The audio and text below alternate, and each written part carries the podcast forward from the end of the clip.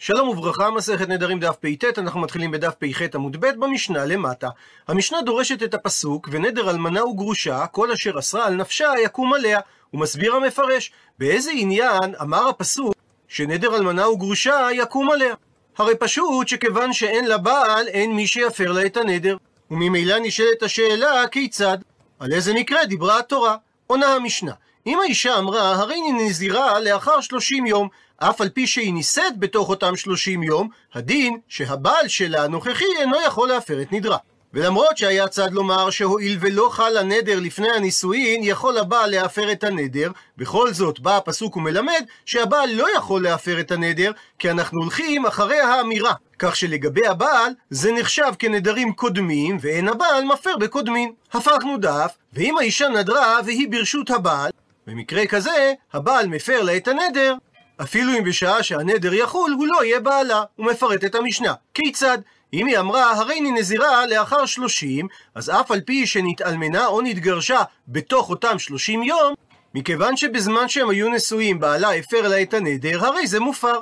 ואף על גב שיש צד לומר שהואילו בשעת הנדר, היא כבר יצאה לרשות עצמה, ולכן אולי לא תועיל בו הפרת הבעל. לכן באה המשנה ואומרת שהנדר מופר, כי אנחנו הולכים אחרי שעת האמירה. ובשעה שהיא אמרה את הנדר, הייתה לבעל זכות להפר את הנדר. העיקרון שהולכים אחרי שעת אמירת הנדר מתקיים בשני המקרים של המשנה. במקרה הראשון לחומרה, שהבעל אינו יכול להפר, ובמקרה השני לקולה, שהנדר הופר על ידי הבעל, למרות שבשעה שחל הנדר, הבעל כבר לא בתמונה.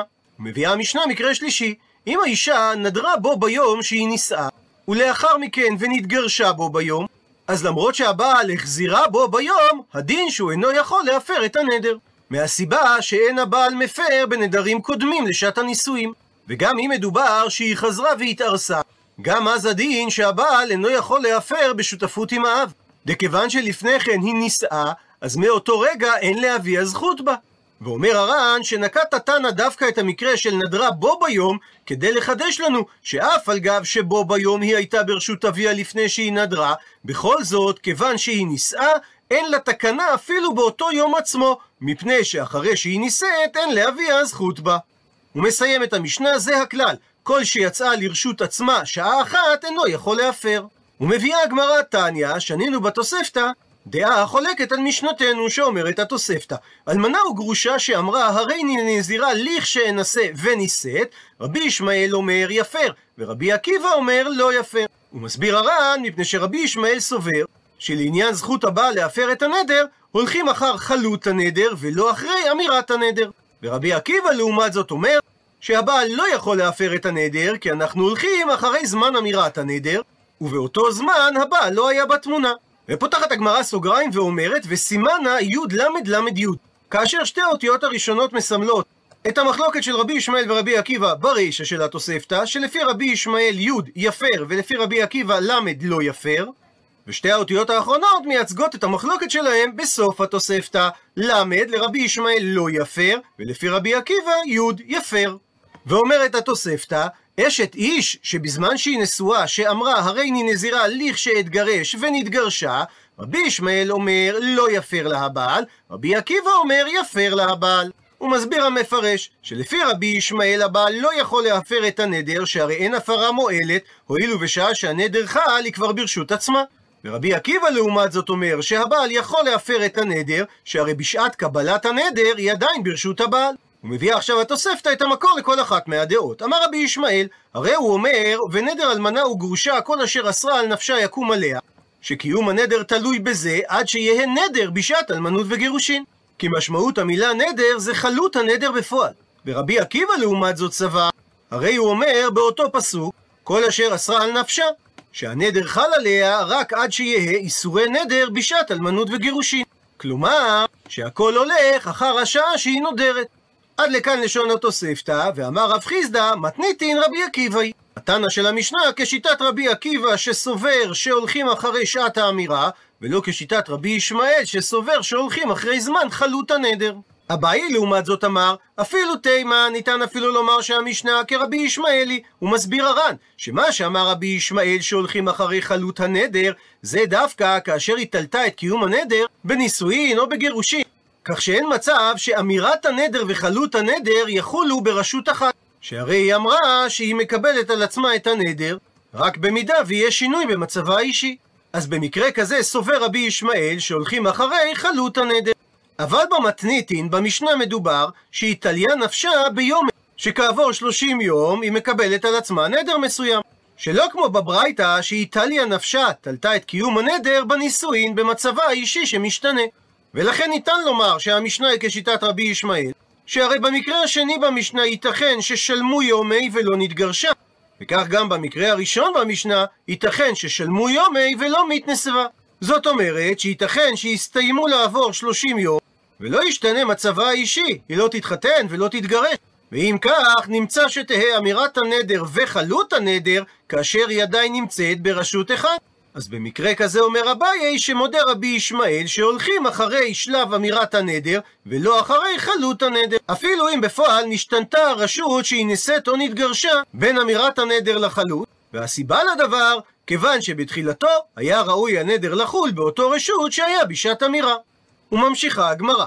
בפרק הקודם, נערה המאורסה, שנינו לשון הדומה למשנתנו. שאמרה שם המשנה הזה, הכלל, כל שלא יצא לרשות עצמה שעה אחת, אביה ובעלה האחרון מפירים נדריה. ואומרת הגמרא אצלנו, זה הכלל דקטני שכתוב גבי נערה מאורסה, להטויי, זה בא לרבות את המקרה הבא, שאם הלך האב עם שלוחי הבעל, או שהלכו שלוחי האב עם שלוחי הבעל, אז למרות שהיא כבר נמצאת בפועל עם שלוחי הבעל, זה לא נחשב שהיא יצאה מרשות האבא, כיוון שאף האב או שלוחיו הלכו עמה. ומפני שמדובר בנערה מאורסה, אז הדין דאביה ובעלה מפירים נדריה.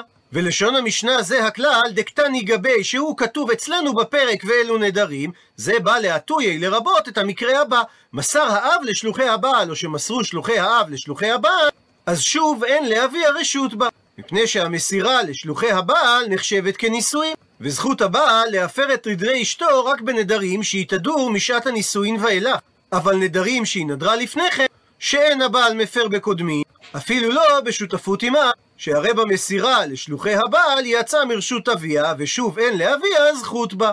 ואומרת המשנה, תשע נערות נדריהן קיימים, דהיינו שלא ניתן להפר את הנדרים שלהם. שלושת המקרים הראשונים, בוגרת והיא יתומה, מסביר הר"ן שהיא נדרה כשהיא כבר בוגרת, והיא יתומה בחיי האב, זאת אומרת שנישאת ונתאלמנה או נתגרשה, וכיוון שהיא נישאת, אז שוב אין לאביה רשות בה. המקרה השני, נערה ובגרה והיא יתומה. הוא מסביר הר"ן שנדרה כשהיא נערה ובגרה לאחר מכן, וגם היא יתומה בחיי האב. הפכנו דף, המקרה השלישי, נערה שבשעה שנדרה היא עדיין לא בגרה, אבל והיא יתומה בחיי האב. והמכנה המשותף של שלושת המקרים הללו, שהיא יתומה בחיי האב ואין לאב רשות להפר נדריה. שלושת המקרים הבאים, המקרה הרביעי, בוגרת ומת אביה. מסביר הר"ן שבשעה שהיא נדרה היא כבר הייתה בוגרת ומת אביה, זאת אומרת שהיא יתומה ממש. המקרה החמישי, נערה שנדרה ואחר כך נהייתה בוגרת ומת אביה. המקרה השישי, נערה שנדרה שלא בגרה עדיין ומת אביה, והיא עדיין נערה. והמכנה המשותף של שלושת המקרים הללו, שמדובר שמת אביה. שלושת המקרים הבאים, המקרה השביעי, נערה שמת אביה, ומשמת אביה בגרה. וזה לא משנה אם היא נדרה לפני או אחרי שמת אביה, נדריה קיימין. המקרה השמיני, בוגרת, שנדרה, ואביה קיים. המקרה התשיעי, נערה שנדרה, ואחר כך נהייתה בוגרת, ואביה קיים. והמכנה המשותף לשלושת המקרים הללו, שנדריה קיימים בגלל שהיא בוגרת. ועל שלושת המקרים הראשונים, שהמכנה המשותף שלהם היה שמדובר על יתומה בחיי האב, דהיינו שהיא נישאה ולכן היא יצתה מרשות אביה, מוסיף רבי יהודה ואומר שאף המשיא בתו הקטנה ונתאלמנה או נתגרשה וחזרה אצלו, עדיין היא נערה. שכיוון שהיא נישאת, אין לאביה רשות בה אפילו שהיא חזרה אליו בשעה שהיא קטנה. הוא מסביר הר"ן שהסיבה שנקט רבי יהודה בדבריו שעדיין היא נערה, זה רק משום דנדרי קטנה אינם כלום. אבל לעניין יציאה מרשות האבא, גם קטנה במצב הזה יוצאת מרשות אביה. ואומרת הגמרא, אמר רב יהודה אמר רב, המשנה שלנו זו דברי רבי יהודה, אבל חכמים אומרים, שלוש נערות נדריהן קיימין, בוגרת ויתומה, ויתומה בחיי האב. ששלוש הנערות הללו כוללות בתוכם את תשע הנערות שאמרה המשנה, וגם רבי יהודה לא נקט פירוט של כל תשע נערות, אלא לחדד את התלמידים, כפי שציין הר"ן בעמוד הקודם בשם הירושלמי. כך שאין מחלוקת בין רבי יהודה ורבנן, וההבדל הוא בדרכי ההוראה, שרבי יהודה שנה את כל המקרים כדי לחדד את התלמידים, וחכמים העדיפו לשון קצרה. ואומרת המשנה, אישה שאמרה, קונם שאיני נהנה לאבא ולאביך, אם עושה אני על פיך. כלומר, היא אוסרת על עצמה הנאה מהאבא שלה או מהאבא שלו, במידה והיא תכין לו אוכל. או לחילופין, אם היא אמרה, קונם שאיני נהנית לך, אם עושה אני על פי אבא ועל פי אביך. בשני המקרים הרי זה יפר. הוא מסביר הר"ן שהמשנה אמרה את שני המקרים בסגנון שלא זו אף זו. דהיינו, אם היינו אומרים רק את המקרה הראשון, אז היינו חושבים שהסיבה שהבעל יכול להפר את הנדר, משום שכבר מהרגע הראשון קיים איסור שחל על האישה. או האיסור ליהנות מאביה כי הנדר יחול, או האיסור לעשות לפיו של בעלה, כי זה התנאי שגורם להפעלת הנדר. וכל אחד מהאיסורים הללו מוגדר כדברים שבינו לבינה, ולכן זכות הבעל להפר את הנדר. אבל במקרה שאמרה, קונם שאני נהנית לך, אם עושה אני על פי אבא ועל פי אביך, שאין בקיום התנאי לא עינוי נפש ולא משום דברים שבינו לבינה, אז הייתי חושב לומר שאולי הבעל לא יכול להפר את הנדר. באה המשנה ומשמיעה לנו שכיוון שהיא תלתה את התנאי בדבר שהיא עשויה לעבור אליו, שהרי אי אפשר לאישה שתעמיד את עצמה שלא תעשה שום דבר לאבי ולאביה, לכן הדין שהבעל יכול להפר את הנדר, מפני שסובר התנא של המשנה, שבמקרים מעין אלו יכול הבעל להפר את הנדר, אף על פי שהנדר לא חל עדיין. ומביאה הגמרא תניא, שנינו בברייתא, אישה שאומרת שאיני נהנית לאבא ולאביך, והיא מתנה את זה אם אני עושה לפיך. יש בדבר מחלוקת תנאים. רבי נתן אומר לא יפר, וחכמים אומרים יפר. הוא מסביר המפרש שרבי נתן סובר, הואיל ועדיין לא חל הנדר. הבעל לא יכול להפר אותו. וחכמים לעומת זאת אומרים, שאף על פי שעדיין לא חל הנדר עליה, יכול הבעל להפר אותו. ועל אותו עיקרון, אם היא אמרה, נטולה אני מן היהודים, אם משמשתך. שבמידה והיא תשמש עם בעלה, היא תהיה אסורה בתשמיש על כל היהודים ועל בעלה בכלל זה. רבי נתן אומר לא יפר, וחכמים אומרים יפר. מסביר הר"ן שהתנא של הברייתא נקט את שני המקרים. כי המקרה הראשון הוא חידוש לשיטת חכמים, והמקרה השני הוא חידוש לשיטת רבי נתן. שבמקרה הראשון מדובר על נדר של עינוי נפש. והיינו חושבים לומר שכיוון שהתנאי הוא דבר שבינו לבינה, והנדר לעומת זאת הוא בעינוי נפש, אז אולי אפילו לרבנן הדין יהיה שלא יפה, שהרי עדיין הנדר לא חד. כמה השמלן בא התנא לחדש לנו שלשיטת חכמים, בגלל שייתכן שיחול הנדר והוא עינוי נפש, ניתן להפר את הנדר אפילו שהוא עדיין לא חל. והמקרה השני בברייתא, ששם היא אמרה נטולה אני מן היהודים, זה בא לחדש בשיטת רבי נתן. שלמרות שכבר מרגע הנדר היא נאסרת לדברים שבינו לבינה, שהרי אם תשמש עם בעלה היא נאסרת מיד על כולם ועל בעלה בכלל, ואם היא לא תשמש עם בעלה, הרי זה עצמו דברים שבינו לבינה.